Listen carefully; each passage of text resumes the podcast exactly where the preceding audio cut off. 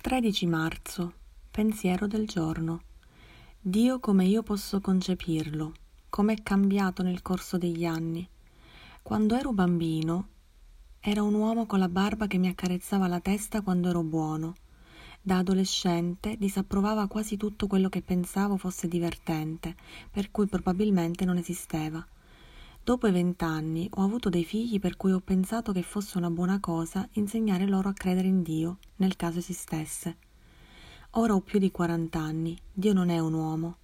Il mio creatore è una forza del bene, un amico amorevole, un supporto quando lo chiamo, l'unico che mi accetta quando io non riesco ad accettare me stesso, è l'unico che vuole sempre il meglio per me. Sono molto grato per questa splendida forza.